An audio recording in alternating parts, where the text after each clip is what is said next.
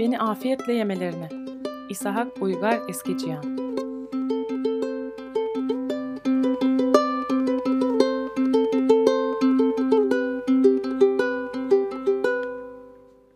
İlkokul 3. sınıfta sıra arkadaşım beslenme saatinin ikinci dakikasında sağ elimi yedi. Sesim istemsiz yükselince sıra arkadaşım ağladı ve öğretmen bana çok kızdı. Özür dilememe rağmen benimle bir daha konuşmadı ama fırsat buldukça beni yedi. O günden sonra beni yemek isteyenler karşısında sesim hiç çıkmadı. İkinci bir özür dilememek için uzuvlarım yenilirken oyuncaklarımı aklıma getirdim. Büyüyünce ki erken büyüdüm ve oyuncaklarım da beni erken terk etti. Dünya savaşlarında ölen insanların sayısını hesapladım durdum. Sağ kolumun omuz hizasına kadar yendiğini annem bana banyo yaptırdığı sırada fark etti. Ben de olanı olduğu gibi anlattım. Sağ elimi yedirdiğim sıra arkadaşımın ve diğer sınıf arkadaşlarımın önce beslenme saatlerinde, sonra teneffüslerde ve serviste beni yediklerini anlattım. Annem çok kızdı. Tokat attı bana. Ondan da özür diledim ama diğer özüre benzemedi. Olanları akşam annemden dinleyen babam daha da çok kızdı bana. Birkaç tokat da ondan geldi yüzüme. Saçımı çekti ve kulağımı. Ondan özür dileyemedim. Dudağım patladığı için konuşamıyordum.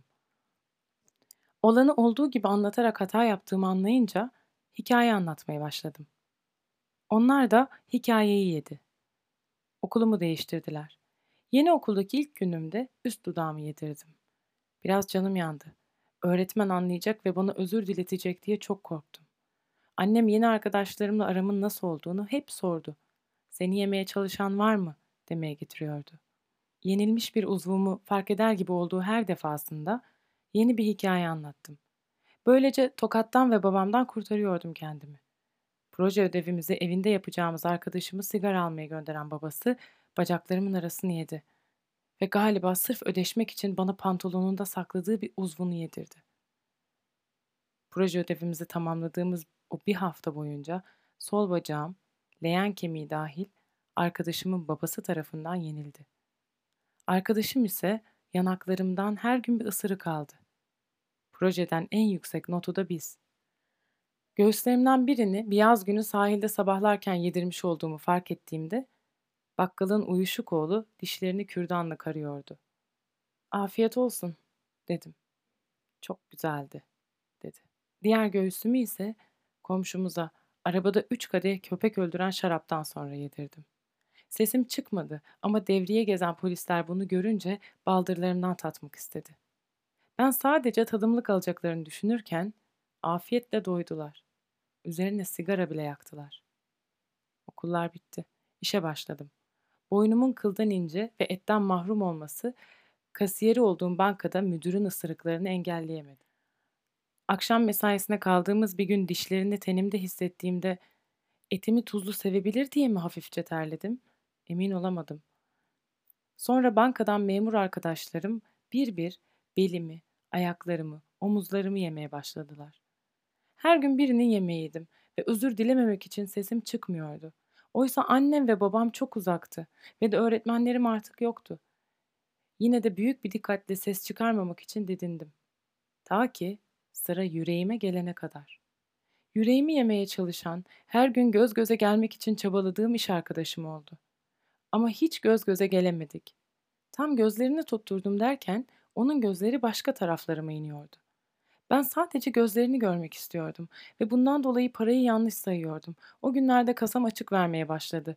Müdür ifademi almak için odasına çağırdı. Tutanakları imzaladığım sırada saçlarımı, kürek kemiğimi ve kalçamı yedi. Tutanaklar iyice arttı. Bir gün gözünü bir türlü tutturamadığım iş arkadaşım beni yemeğe davet etti. Akşama. O gün kasam çok açık vermesin diye müdürden izin istedim. Çenemi yiyerek beni gönderdi. Akşam için hazırladım, süslendim.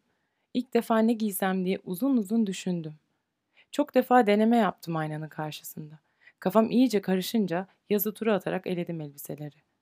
Bazen paranın dediğini yapmadım. Sonunda seçtim birini. Yanlış seçim yaptığımı pizzacıya gideceğimizi öğrenince anladım. Neyse ki küçük boy pizza istemiştik. Çıktık.